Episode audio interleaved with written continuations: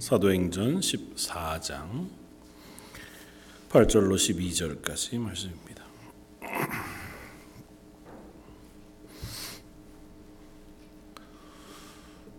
자, 였으면 우리 한 목소리 같이 한번 봉독하겠습니다.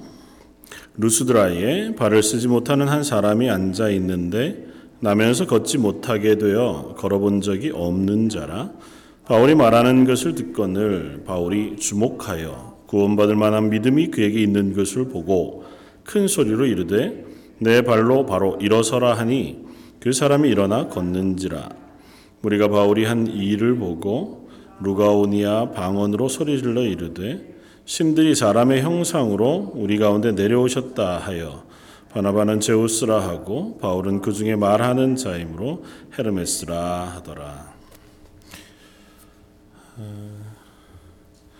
복음을 전하다가 보면 가끔 이제 믿지 않으시는 분들이나 또 조금은 어, 의문을 가지고 질문하는 분들 중에서 어, 그런 질문들을 하는 분들이 있습니다. 그러니까 복음을 듣지 못해 예수님을 믿지 못하고 구원을 못 얻는 사람들 중에 너무 억울한 사람들이 많다는 거죠.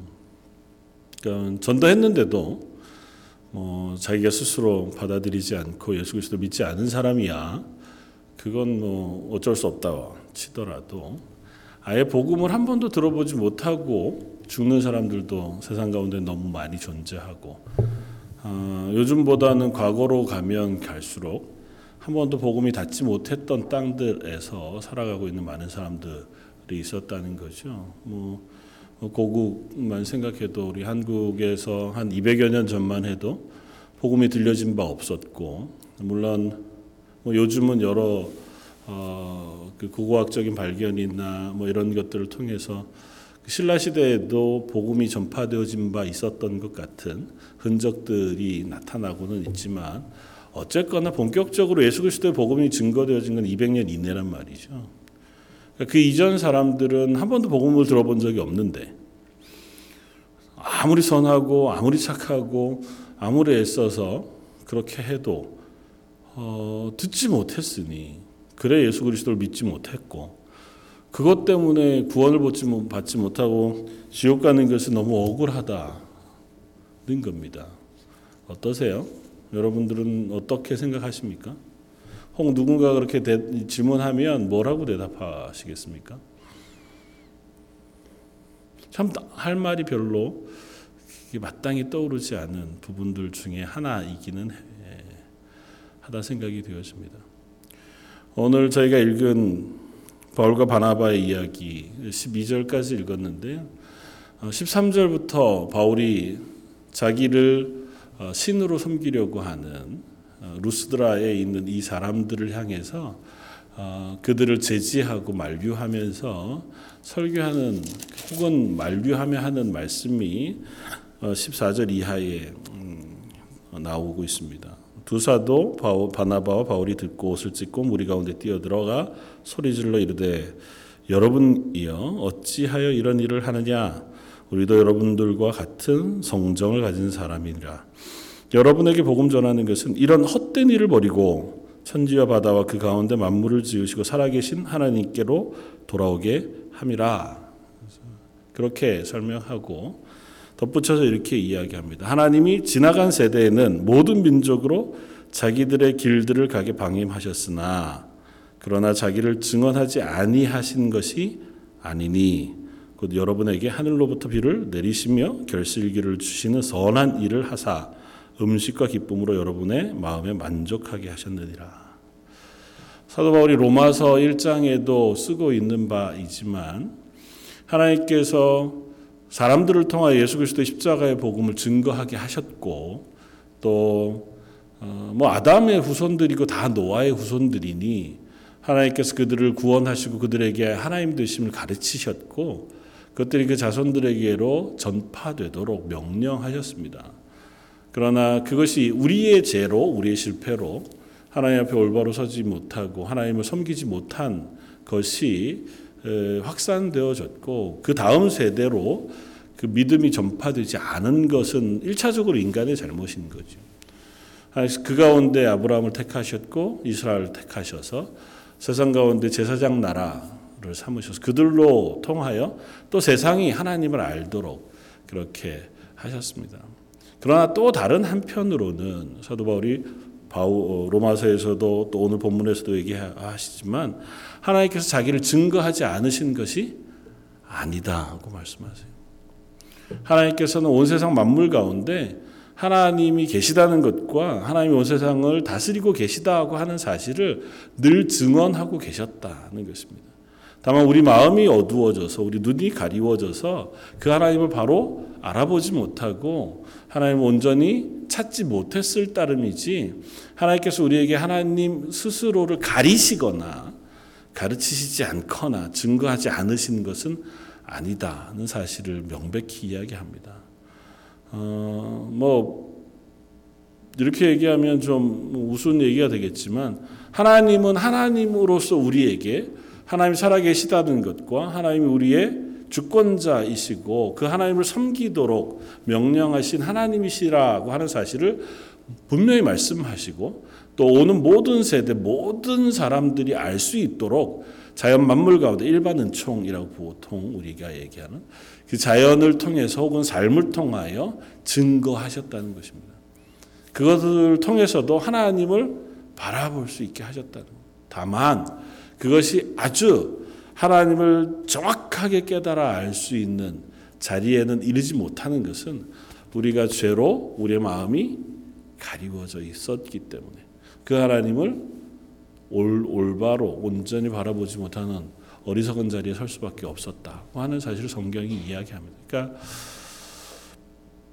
하나님이 불공평하신 것이 아니고 그 하나님의 말씀을 올바로 증거하지 못하고 그 하나님을 올바로 바라보지 못한 우리의 죄가 결국은 하나님 앞에 서지 못하게 했다고 하는 것이 성경의 가르침입니다. 그러니까 억울할 것이 없다는 거죠. 억울할 것이 없다는 것을 넘어서 성경은 무슨 이야기를 하냐면 그 모든 사람이 스스로의 죄악과 또 가리워진 눈 때문에 하나님을 발견할 수 없고 하나님 볼 수 없는 그때에 하나님께서 우리를 찾아오셔서 그 가운데 우리를 건져내어 하나님을 알리시고 하나님이 어떤 하나님이신 것과 우리를 어떻게 구원하신 예수 그리스도의 구원의 십자가를 우리에게 깨닫게 하셔서 우리를 하나님 믿는 사람으로 만들어 주셨다는 거예요. 그것을 기뻐하고 감사하라고 하는 것이 성경의 가르침이라는 것입니다. 그러니까 어리석은 얘기하지 말라는 거죠. 우리에게는 들려진 바 되었으니 참 감사하다여야지 물에 떠내려가 죽어가는 사람들 중에 건짐을 받고 나서 날 건져 주셔서 참 감사한 것이 아니라 야 왜 나만 건졌냐는 거죠. 저기 죽어가는 저 사람들은 왜 건져 주지 않아서 억울하게 죽게 하느냐 그 얘기할 것이 아니라는 것입니다. 그러니까 저와 여러분들이 받은 구원의 은혜는 참으로 놀랍고 큰 것이 아닐 수 없다는 것입니다. 하나님께서 어떻게 내게 오시고 하나님께서 어떻게 나에게 복음을 전해 주셨는지 우리가 알 길이 없고 그 비밀을 우리가 다 깨달을 수 없지만 분명한 한 가지는 저 여러분들이 지금 이 순간 하나님을 알고 하나님의 말씀을 들으며 그 말씀을 통하여 하나님을 발견하고 바라볼 수 있는 자리에 섰다는 사실은 명확한 사실이라는 거죠. 그것이 우리의 유일한 고백이자 우리의 감사와 기도의 제목이 되어야 한다고 하는 사실을 성경 누차 얘기합니다. 그러니까 우리의 시선을 그쪽에다 두어야 한다는 거예요. 그리고 또 다른 한 시선은 여전히 그 사실을 알지 못하는 이들과 여전히 그 하나님을 믿지 못하는 이들을 향하여 아니다. 하나님이 살아계시다. 하나님이 우리를 구원하시길 기뻐하신다. 온 세상의 주권자이시자 우리의 생명의 주인이신 하나님이 예수 그리스도를 통하여 우리를 구원하시기를 기뻐하신다는 사실을 전하고 들려주고 나누어 주는 일에 우리로 하여금 하나님의 부르심으로 쓰시기를 원하신다 하는 사실을 우리가 염두에 두어야 한다는 것입니다. 사도 바울과 바나바는 안디옥 교회에서 파송을 받아 어, 복음을 알지 못하는 이방의 땅으로 복음 전도 여행을 떠나갑니다. 어, 지난번에 누차 말씀드리지만 그들의 전도 여행의 기간이 그리 편안하지만은 않았습니다. 늘 환영받고 늘 존경받고 늘 어, 존중받는 자리에서만 복음이 전파되어진 것이 아니고 가는 곳마다 그들을 괴롭히고 그들을 죽이려고 하는 사람들이 음, 계속해서 일어났고 때로는 갇히기도 하고 때로는 곤란을 겪기도 하고 어, 또 심지어는 내부적으로도 갈등과 어려움이 생겨 분열되어져서 마가 요한은 여행 도중에 선교 도중에 떠나 예루살렘으로 돌아가는 일도 일어나게 되어지는. 그럼에도 불구하고 바울과 바나바는 이 전도 여행을 멈출 수 없었습니다. 그리고 그 가는 곳에서 복음을 증거하려고 애쓰는 삶을 사는데 오늘 본문에 보면 오늘 본문이 시작되는 14장 1절에는 이렇게 씁니다. 이에 이고니온에서 두 사도가 함께 유대인의 회당에 들어갔다. 이고니온이라고 하는 곳에 어, 오기 전에 어, 그들이 이미 그 이전에 복음을 어, 증거하다가 그곳에서 유대인들의 피박을 받습니다. 그리고 그들의 반대에 부닥치게 되어집니다. 이방인들은 복음을 받아들였는데 유대인들은 그렇지 않고 이 두 사람을 박해해요. 그러니까 이 두 사람이 발에 티끌을 떨어버리고 그리고 다음 지역인 이고니온으로 가게 되었습니다. 그리고 이고니온에 도착해서 이들은 또다시 유대인의 회당에 들어갑니다. 이미 이전에 유대인의 회당에 가서 복음을 전하다가 이방인들은 복음을 받아들이고 꽤 많은 사람들이 복음을 듣기를 원했으나 유대인들의 반대, 율법을 안다고 생각하는 그 유대인들의 반대 때문에 거기서 쫓겨났단 말이죠. 그러면 그 다음 도시에 가서는 또 다른 길들을 찾아볼 만한데 그렇지 않고 또 유대인의 회당에 갑니다. 그리고 유대인들에게 다시 예수 그리스도의 복음을 증거하고자 합니다. 그들이 반대했다고 해서 그 부류가 반대했다고 해서 사도 바울과 바나바는 그 복음을 그들에게는 다시 전하지 않을 거야. 그렇게 하지 않고 여전히 내게 맡기신 복음은 모든 이들에게 또 전파되어져야 하는 줄 알아서 또다시 어쩌면 분명히 이 유대인들이 또 자기를 반대할 것이 가능성이 훨씬 더 높음에도 불구하고 그들 앞에 가서 그들에게 복음을 전합니다. 그래서 14절은 보면 유다와 헬라의 허다한 무리가 믿었다 그렇게 씁니다. 이고니온에 가서 해당의 복음을 전하니까 또 다시 많은 사람들이 허다한 사람들이 이 바울과 바나바의 이야기를 듣고 예수 그리스도를 믿습니다. 그런데 또 다시 2절에 그러나 순종하지 아니하는 유도, 유대인들이 이방인들의 마음을 선동하여 형제들에게 악감을 품게 했다. 많은 사람들이 예수를 믿었는데 유대인들이 이게 못마땅했어요. 이전 도시에도 그러했던 것처럼 이고니온에서 똑같은 일이 일어난 거죠. 사람들을 선동합니다. 그래서 이 사도들 바울과 바나바에게 악감정을 갖도록 마음을 선동해 그 두 사람들이 그곳에서 복음을 전하는 일에 방해가 되어지는 일을 행합니다. 참 답답한 일이죠. 그러나 놀라운 것은 그럼에도 불구하고 그 다음은 이렇게 연결이 돼요. 3절에 두 사도가 오래 있어 주를 힘입어 담대히 말했다. 그들의 반대 그리고 선동 이간질 때문에 그것을 복음 전하는 것이 방해를 받고 있음에도 불구하고 그들이 그곳에 오래 있어. 그곳에 그냥 잠깐 있는 것이 오래 있으면서 하나님을 힘입어서 하나님께서 주시는 능력과 은혜를 힘입어서 그들에게 복음 증거하는 것 그것을 멈추지 않았다는 것입니다.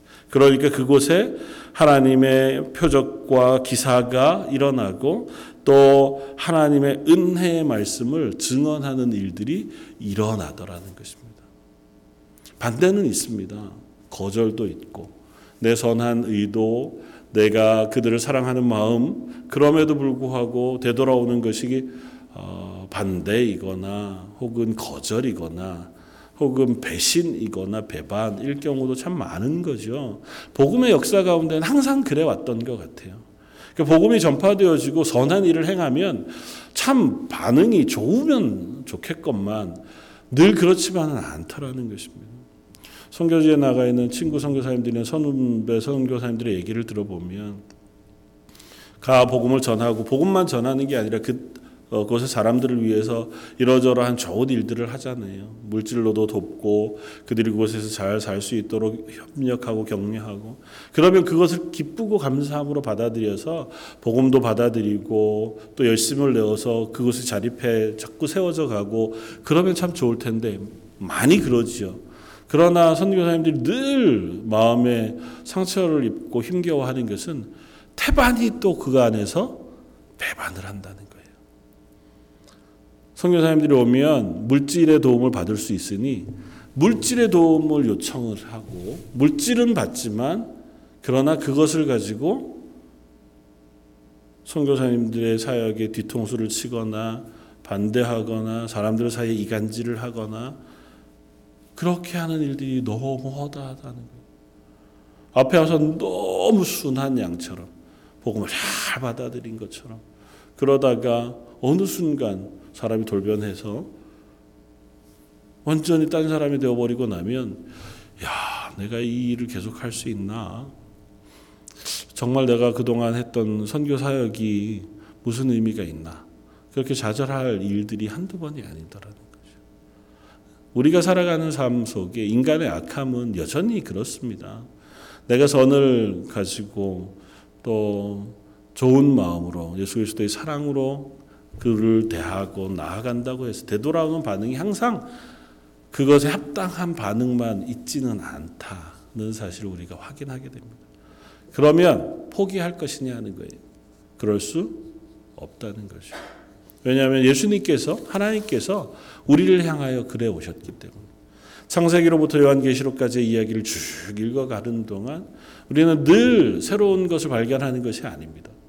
하나님 우리를 향하여 또 다시 은혜를 베푸시고 또 다시 말씀하시고 불러내셔서 하나님의 구원의 음성을 들려주시고 구원의 은혜를 베풀어 주시는데 또 인간은 얼마 지 않아 그 하나님을 떠나고 하나님의 말씀에 불순종하여 각자 제 길로 가는 그와 같은 일의 연속이잖아요. 이스라엘의 역사가 그러했잖아요. 하나님 구원해 애굽에서 건져 가나안 땅에 심어 놓았더니 얼마지 않아서 하나님 없는 것처럼 살더라는 거잖아요. 그들이 하나님 없는 것처럼 사는 그 와중에 그들이 곤란을 당하니 하나님께 부르짖다가 하나님께서 그들에게 사사를 보내주시고 왕들을 세우셔서 특별하고 놀라운 능력으로 그들을 구원해 주셨다는 거잖아요.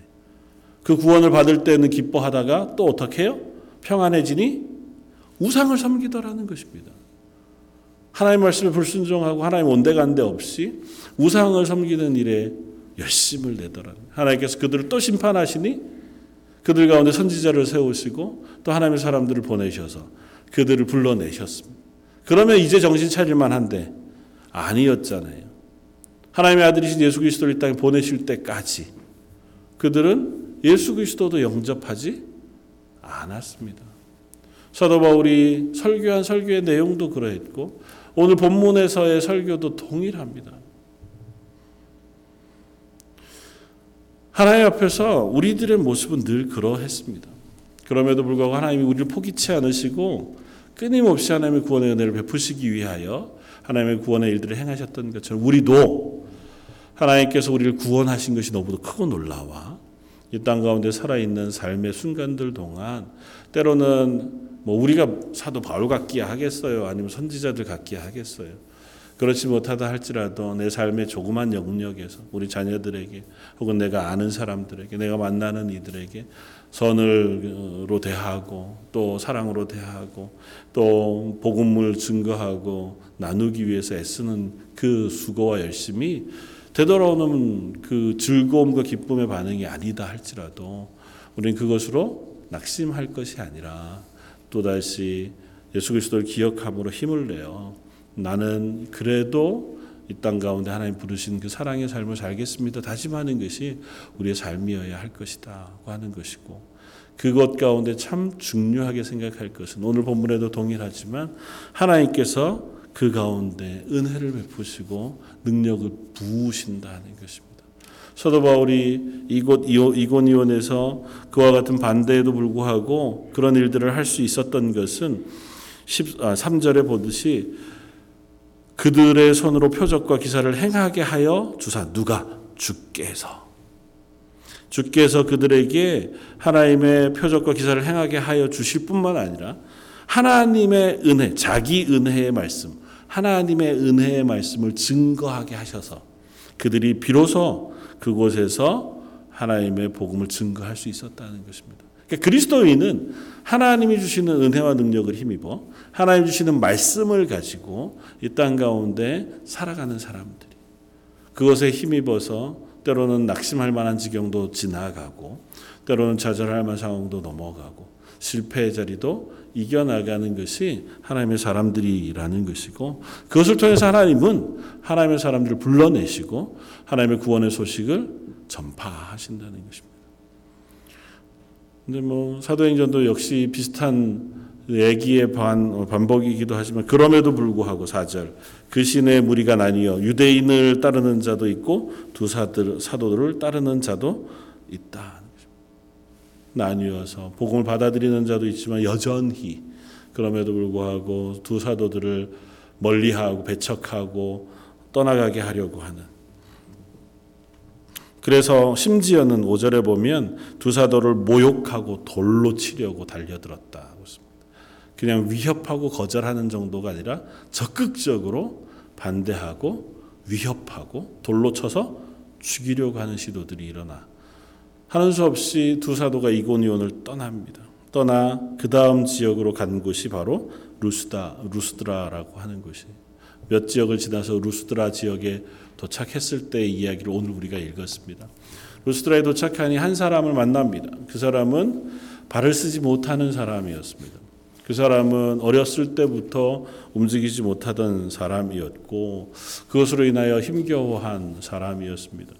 그곳에 도착해서 그 앞에서 바울이 복음을 증거합니다. 그 사람만을 향해서 한 것도 아니고 그 지역에 있는 사람들을 향하여 복음을 증거하는데 9절 바울이 말하는 것을 그 사람이 듣거늘 바울이 주목하여 보니까 구원받을 만한 믿음이 그에게 있는 것을 보았다. 어, 사도 바울의 눈에 보인 것이고 이것을 기록하고 있는 누가의 기록에 의한 것이니 우리는 정확히 어떤 것인지는 확인할 바가 없지만 적어도 복음을 전하고 있는 사도 바울 앞에 이 다리를 사용하지 못하는 장애를 가진 이 사람이 앉아 사도 바울을 향하여 주목해 바라보고 그가 전하는 말씀을 들을 때에 그의 표정과 그의 모습이 그 말씀을 들을 만하더라는 거죠. 집중해 듣고 사모하는 마음으로 듣고 그 모습을 보니 사도 바울이 보기에 아 복음을 받을 만하다고 생각이 되어져. 그 사람이 복음을 받으려고 하니 그에게 사도 바울이 이야기합니다. 10절에 큰 소리로 이르되 내 발로 일어나 일어서라 하니 그 사람이 일어나 걷는지라.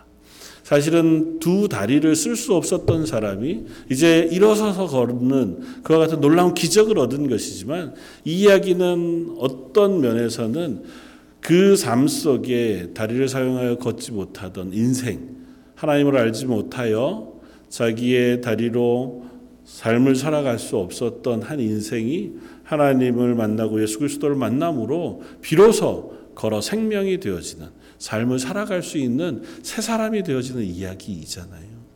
그러니까 하나님께서는 그와 같은 일들을 어느 곳에서나 그 복음을 주목하여 듣는 이들에게 베푸시기를 기뻐하신다는 것입니다. 어느 곳에서 어떤 사람은 병을 낫기도 하고 어떤 사람은 생명을 얻기도 하고 또 어떤 사람은 그 복음으로 인해 회심하여 온 가족이 하나님 앞에 세례를 받고 구원을 얻는 놀라운 역사가 일어나는가 하면 어떤 사람은 같은 복음을 듣고 분노가 차서 바울과 바나바를 죽이려고 달려들거나 자기만이 아니라 주변 사람들 믿는 사람들까지 험담하고 뒤에서 부추겨서 예수 그리스도를 믿지 못하도록 애쓰는 사람들도 생기더라는 거죠. 저는 단순하게 이렇게 생각하면 하고 싶은 것 중에 하나는 이것입니다. 나는 어디에 서 있나? 하나님 나를 동일하게 말씀하셨을 때 나는 그래도 복음을 듣게 해주셨으니 참 감사하다 그 하는 자리에 설 수 있었으면 좋겠다는 것입니다. 내가 잘나서도 아니고 내가 워낙 순해서도 아니고 나에게 복음 전하던 사람이 너무너무 좋은 사람이어서 물론 그럴 수도 있지만 그래서도 아니라 왜인지 모르지만 내게 들려진 그 복음이 나를 순종하게 해서 예수 그리스도를 주로 시인하게 하고 그 말씀을 또 듣기를 원하는 마음을 내게 주셔서 나를 그리스도인 삼으셨다 하는 것입니다. 그러지 않을 이유가 너무도 많아요, 사실은. 부모님은 워낙 신앙이 좋았기 때문에 뭐 태어날 때부터 난 교회를 떠날 수 없어요. 저보다 더 심한 사람이 있었을까요? 전 교회 안에서 태어나가지고 교회를 벗어난 게 군대 가서 비로소 교회 밖을 벗어나 살았으니까요. 교회 울타리 안에서 늘 사, 살았다니까요. 정말 잠자고 밥 먹고 그 생활하는 공간이 아버님 목사님이었으니까 교회 울타리 아니었으니 강제로 늘 교회에 있었죠. 그렇다 그래서 복음이 내 속에 늘 역사하고 뭐 자연스럽게 물론 은혜죠. 너무 큰 은혜였지만 그래도 저한테도 여전히 갈등과 고민의 시간들이 있었습니다. 의문의 시간이 있었고 또 힘겨운 시간이 있었습니다. 목회자의 자녀라고 다 예수 잘 믿는 거 아니잖아요. 때로는 보면 참 쉽게 그 길을 엇나가기도 하고 정말 신앙이 좋으신 장로님 권사님의 자녀 중에서도 교회에 나가는 거 너무너무 싫어하시는 분들도 심심치 않게 볼 수 있습니다. 그러니까 부모가 신앙이 좋다고 해서 자녀가 저절로 신앙이 좋아지는 것도 아니에요. 누군가 정말 열심히 전도한다고 해서 그 전도가 일해서 교회를 출석하게 되는 것도 아닙니다. 내가 너무 똑똑해서 성경을 읽다가 읽다가 보니까 비로소 깨달아져서 교회를 출석하게 되냐. 그렇지도 않을 수도 있어요. 모르죠. 저 여러분들이 왜 하나님이 선택하셨는지, 어떻게 우리를 부르셔서 하나님의 자녀를 삼으실 수 있을 그 자리에 우리를 부르셨는지, 우린 그 이유를 알지 못합니다. 그러나 하나 분명한 것은 이 자리에 지금 우리가 앉아 있다는 거죠. 지금 하나님의 말씀을 들을 때 아멘으로 응답할 수 있다는 것입니다. 그것이 복인 줄 믿습니다. 이것이 하나님 우리에게 허락하신 가장 크고 놀라운 복인 줄 믿습니다. 그것이 우리에게 허락하신 복이라는 사실 우리가 기억해야 해요. 그 그것을 우리가 감사할 줄 알아야. 이 다리를 쓰지 못하던 이가 복음을 듣고 그에게 선포되어진 사도 바울의 이야기를 듣고 일어나 뛰었습니다. 그냥 걸었으니 됐습니다. 그러고 바울을 떠났을까요? 난 이제 원하는 걸 얻었으니 난 이제는 족합니다. 그러고는 더 이상은 복음에 관심이 없이 자기 이제 그동안 해보지 못했던 즐거운 일들을 하러 여행도 떠나고 뭐 일도 하고 그랬을까요? 아니지 않겠습니까? 분명히 이 사람은 그 구원의 기쁨 때문에 그의 평생을 하나님 앞에서 사는 삶을 살았으리라고 짐작해 볼 수 있습니다. 그것이 우리가 살아야 할 삶인 거예요. 하나님 날 부르시고 날 구원하셨으니 감사합니다. 그것이 우리의 찬양의 이유가 되고 우리의 삶의 이유가 돼서 우리가 살아가는 방식이어야 한다는 거죠. 일이 일어나니까 사람들의 반응이 폭발적이었습니다. 우와! 놀라운 일이 일어나는 거. 한 번도 보지 못한 일이. 저 사람을 알거든요. 평생 한 번도 걸어본 적이 없는 사람이었는데 사도 바울이 이야기하니까 일어나서 걸어요. 그러니까 그 사람들이 그 일을 처음 본 겁니다. 난리가 났습니다. 바울과 바나바를 추대해서 이 사람들이 신 신이 이 땅에 내려왔다. 특별히 이곳을 지금 관통하고 있는 문화가 로마의 문화였으니까 로마의 신들 우리가 잘 알잖아요. 오늘 본문에 보면 제우스와 헤르메스라 그렇게 쓰는데 제우스는 주신 제일 높은 신이고 헤르메스는 전령이잖아요. 말을 전하는 사람이거든요. 그러니까 바울은 앞에서 말을 주로 많이 하니까 헤르메스라 그러고 바나바는 근엄하게 좀 더 나이가 있었고 아마 더 뭐 그랬는 모양이죠. 어쨌든 그러니까 바나바는 제우스다. 그러니 거기에 있었던 루스드라에 있었던 제우스 신당 을 섬기던 그 신전에다가 제사를 차려놓고 바울과 바나바를 제우스와 헤르메스가 이곳에 오셨다 그래가지고 그곳에 이제 제사하려고 난리가 났습니다. 바울과 바나바의 이야기를 우리가 주목해 볼 필요가 있습니다. 오늘 읽지 않았지만 뒤 넘어가 14절에 두 사도 바우 바나바와 사- 바울이 듣고 옷을 찢고 무리 가운데 뛰어들어가 소리를 질렀다. 내가 이곳에 복음을 전하고 저 사람을 살리고 그것은 예수 그리스도의 복음을 증거하기 위함인데 오히려 반응이 극단적으로 다른 반응, 원치 않는 일이 일어나는 거예요. 이것 막으려고 우상 섬기는 것에서 우상이 아니라 하나님을 바로 알고 하나님의 구원의 복음을 증거하기 위해 내가 선교사로 파송이 돼 이 이야기를 너에게 전하고 있는데 야 나를 우상으로 삼다니 이럴 수는 없다는 거죠. 옷을 찢고 답답해하며 소리를 지르고 괴로워하면서 그 사람들에게 선포하는 말씀이 15절이야. 여러분이 어찌하여 이런 일을 합니까? 우리도 사람입니다. 당신과 같은 이와 같은 일을 했다고 해서 우리를 신으로 섬기고 우상을 섬기는 것 그것은 정말 헛된 일입니다. 내가 여러분들에게 복음을 전하는 이유는 이 일하지 말라고 헛된 우상을 섬겨서 인생을 허비하지 말라고 하나님을 놓쳐버려 영원한 지옥에 가는 헛된 삶을 살지 말라고 이 복음을 전하는 것입니다. 한번 잘 생각해 보십시오. 여러분들이 이제껏 예수 그리스도에 대해서 듣지 못했고 하나님에 대해서 잘 알지 못했다고 해서 여러분들이 하나님을 모르는 게 아닙니다. 왜냐하면 하나님은 여러분들이 나서 자라는 지금 이 긴 시간 동안에 하나님께서 먹을 것을 주시고 하늘로부터 비를 내리셔 너희들에게 기쁨과 음식을 허락하신 하나님이시라는 그걸로 하나님의 살아계심을 증거하시고 우리를 만족해 하신 하나님이시라는. 눈이 가리워져서 오랜 기간 동안 우리가 그 하나님을 바라보지도 못했지만 그러나 그 하나님을 여러분들은 이미 경험했습니다. 알고 있습니다. 눈을 떠서 그 하나님을 바라보십시오. 그래서 사도 바울과 바나바의 설교였습니다. 사람들의 눈에는 기적이 보이는 거죠. 놀라운 이적이 보이는 것입니다. 그 그것을 행한 사람을 향해서 그들의 두 눈이 주목되어져 갔고 어쩌면 사도 바울과 바나바가 이 일을 잘 사용해서 그 사람들을 잘 구슬려서 어쩌면 복음을 듣게 하는 또 다른 방안을 생각했을 수도 있을지 모릅니다. 요즘 같으면 그럴 만한 일들도 있는지 모르죠. 그러나 사도 바울과 바나바는 그렇게 하려 하지 않았습니다. 왜냐하면 기적을 믿고 하나님을 아는 것은 크게 중요하지 않아요. 기적을 믿고 하나님을 아는 것은 기적이 사라지면 하나님도 사라져요. 이적을 믿고 하나님을 믿는 것은 그 이적이 사라지면 또 다시 그 하나님을 믿는 믿음도 사라지거든요.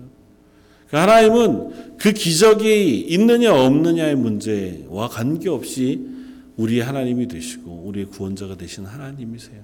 그러니까 기적은 때로는 도구가 될 수도 있고 그들이 하나님을 접하게 되어지는 길도 될 수는 있지만 그것과 관계없이 하나님이 우리에게 행하신 구원의 말씀 그리고 하나님의 행하신 우리를 향하여 허락하시는 놀라운 은혜, 은사 그것들을 통해서 하나님을 알게 하는 것이 중요하다는 것입니다. 그리고 이 일을 통해서 우리 한번 묵상해 볼 필요가 있습니다. 하나님이 믿든 믿지 않든 모든 사람들을 향하여 베푸신 선한 일. 곧 여러분에게 하늘로부터 비를 내리시며 결실기를 주시는 선한 일을 하사 음식과 기쁨으로 여러분들의 마음을 만족하게 하셨느니라. 이것이 어떻게 루스드라에 사는 하나님을 알지 못하는 사람들에게만 주어진 일이겠습니까? 하나님의 자녀인 저와 여러분들에게 더 풍성하게 하나님 허락하신 것 아니겠습니까? 우리가 일용할 것으로 먹고 또 우리의 삶을 살아가는 동안 하나님께서 우리의 삶을 채우심으로 우리로 하여금 음식을 통하여 혹은 삶을 통하여 기쁨을 누리게 하시고 만족하게 하시는 그 같은 은혜를 베푸시는 줄 믿습니다. 우리에게 부족한 것을 불편해하고 그것으로 불만해하는 것이 우리의 악한 성정이지만 하나님은 오히려 그런 우리들을 먹이시고 즐겁게 하시며 만족해 하시기를 기뻐하시는 하나님이신 것을 성경은 누차 얘기합니다. 하나님을 모르는 이방인들에게도 하나님은 여전히 먹을 것을 주시고 삶을 만족으로 채우시길 기뻐하십니다. 하물며 하나님의 자녀들에게 저 여러분들에게 하나님 왜 일용할 것을 허락지 않으시고 우리의 삶을 하나님의 기쁨으로 채우시지 않겠습니까? 우리가 그것을 찾지 않고 고백하지 않고 우리 속에서 그것을 기뻐하지 않기 때문에 그 기쁨이 사라진 것이지 우리의 삶 속에 그 기쁨이 없는 것은 아니에요. 이 세상에 누구라도 이 땅을 살아가는 동안 고난으로만 그의 인생이 다 점철되어져 있을 수는 없을 겁니다. 그 인생 가운데 하나님은 늘 때로는 고난이 있을지라도 피할 구멍을 내시고 또 지치는 상황이 생길지라도 기쁨의 이유들을 제공하시고 또 그 삶 순간순간마다 하나님이 함께 계시고 위로하신다는 것을 경험하게 하셔서 우리와 하여금 이 땅을 살아가는 동안 하나님을 기억하고 기뻐하게끔 하나님 우리를 불러내시는 줄 믿습니다. 물론 육신으로 연약해 그것으로 인하여 아파하는 분들의 마음은 훨씬 더 쉽지 않을 것이고 여러 가지 문제로 인하여 눈물 뿌려 기도하는 자리에 있을 때에 이런 말씀이 그리 크게 와닿지 않을지는 모르지만 하나님 살아계시고 하나님이 저 여러분들의 하나님이신 이상 우리를 구원하시기까지 하시고 우리를 위하여 예수 그리스도를 보내시기까지 하신 하나님이 우리의 일상의 삶에도 또한 기쁨과 만족을 허락하시는 하나님이신 줄 믿습니다. 우리 삶 속에 하나님 허락하신 것을 세워보고 찾고 기뻐하고 감사하면서 우리의 삶을 매일매일 기쁨으로 채워갈 수 있는 저 여러분들 되시기를 주님의 이름으로 축원을 드립니다.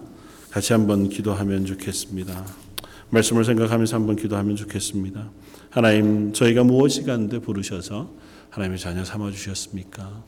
하나님 저희는 어리석어서 하나님의 구원의 기쁨을 다 만족히 누리지도 못하고 하나님 허락하신 것들을 하나하나 세워 감사하며 살지도 못하지만 저의 눈을 열어 저의 마음을 열어 하나님의 말씀을 듣게 하시고 하나님 허락하신 은혜들을 보게 하시고 하나님 허락하신 기쁨들을 매일의 삶 속에 발견하고 기뻐할 수 있는 사람 되게 해주십시오. 특별히 우리 자녀들 위해서 기도하길 원합니다. 하나님 우리 자녀들 하나님 손에 있는 줄 압니다. 하나님께서 우리 자녀들을 믿음으로 잘 세워 주십시오. 우리 교회 보내어 주신 자녀들을 위해서 또 특별히 연로하신 어르신들 연약한 성도들이 있습니다. 육신의 연약함으로 아파하고 힘겨워하는 성도들 하나님께서 그들의 마음을 위로해 주시고 그들의 몸을 회복시켜 주시고 강건하게 붙잡아 주십시오. 우리 한 목소리 같이 한번 기도하시겠습니다.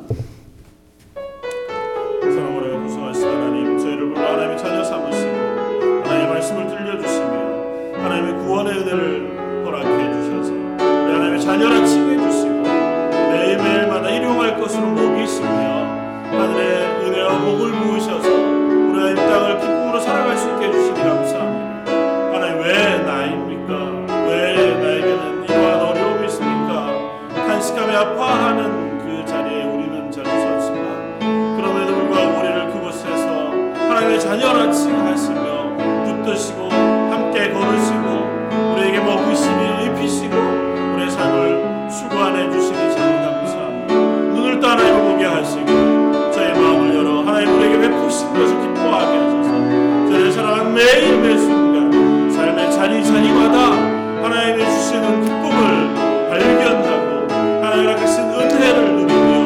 나의 하나님 되심으로 인하여 감사하며 살아가는 하나님 삶을 되게 하여 주옵소서. 특별히 우리 자녀들 하나님께서 우리 자녀들에게 믿음을 허락해 주시고 그 믿음으로 걷는 걸음 위에 복의 복을 더하여 주시기를 원합니다. 아버지 하나님께서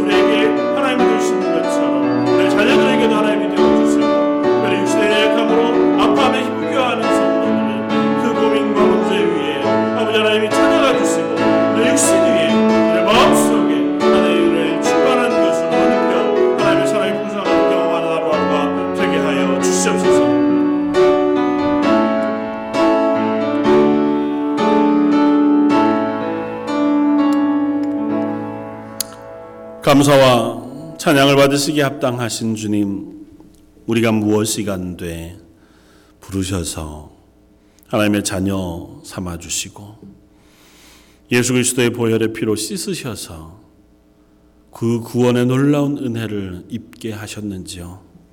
하나님 허락하신 것이 크고 놀라움에도 불구하고 저희의 눈은 우리 가운데 없는 것, 불편한 것, 우리 속에 아프고 힘겨운 것에 두느라 불평과 불만과 섭섭함과 힘겨움으로 삶을 살아가는 줄 압니다.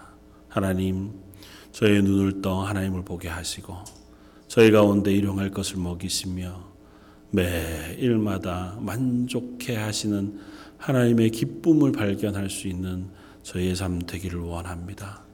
우리의 삶의 순간순간, 시간시간마다 함께 하시며 동행하시고 그 가운데 허락하실 기쁨들을 저희가 누리고 보게 하셔서 그것으로 인하여 감사하며 즐거워하며 하나님의 사람으로 살아가게 하여 주옵소서. 뼈에 하나님 우리에게 허락하신 자녀들에게 그 믿음이 잘 전달되어지길 원합니다. 우리의 힘으로 할 수 없지만 하나님께서 우리 부모들의 간절한 기도를 들으시고 응답하셔서 우리의 자녀의 심령 속에 하나님의 구원의 놀라운 일들을 허락하실 줄 믿습니다. 저희 런던 제일 장로교에 보내주신 저 어린 영합으로부터 작년에 이르기까지 한 사람도 놓치지 않고 그 하나님의 구원을 경험하는 교회 되게 해 주시고 그 구원의 기쁨이 날로 삶 속에 또 만남 속에 예배 가운데 고백되어지고 증거되어지는 하나님의 교회 되게 하여 주옵소서. 혹 육신의 연약함으로 또 질병이나 인생의 여러 문제로 인하여 아파하고 힘겨워하는 가정들이 있다면 하나님 찾아가 주시길 원합니다. 그들에게 말씀해 주시고 한 번 더 그들의 어깨를 두드려 주시며 내가 너와 함께 한다 말씀해 주시고 그들의 육신의 문제들을 고쳐 주시고 새롭게 해 주시길 원합니다. 평생 걷지 못했던 이도 일어나 걷게 하신 하나님 육신의 약한 것들을 고치시고 회복시키셔서 하나님 앞에 기뻐 뛰며 예배하고 하나님의 일들을 감당하는 하나님의 사람들 다 될 수 있도록 은혜의 은혜를 더하여 주옵소서. 전 세계적으로도 질병의 공포가 온 세상을 덮어가고 있습니다. 하나님 그 가운데에서도 하나님의 긍휼을 베풀어 주셔서 아직도 하나님을 알아야 할 많은 사람들 또 예수 그리스도의 구원이 필요한 그들을 하나님 긍휼히 여겨 주시고 그 모든 것 가운데 하나님의 복음이 전파되어지는 귀한 일들이 일어나게 하여 주옵소서. 저희들 기도를 들으시는 하나님, 오늘 수요예배 참여한 모든 성도들과 그들의 가정 위에 은혜를 베풀어 주길 원하옵고 오늘 말씀 예수님 이름으로 기도드립니다. 아멘.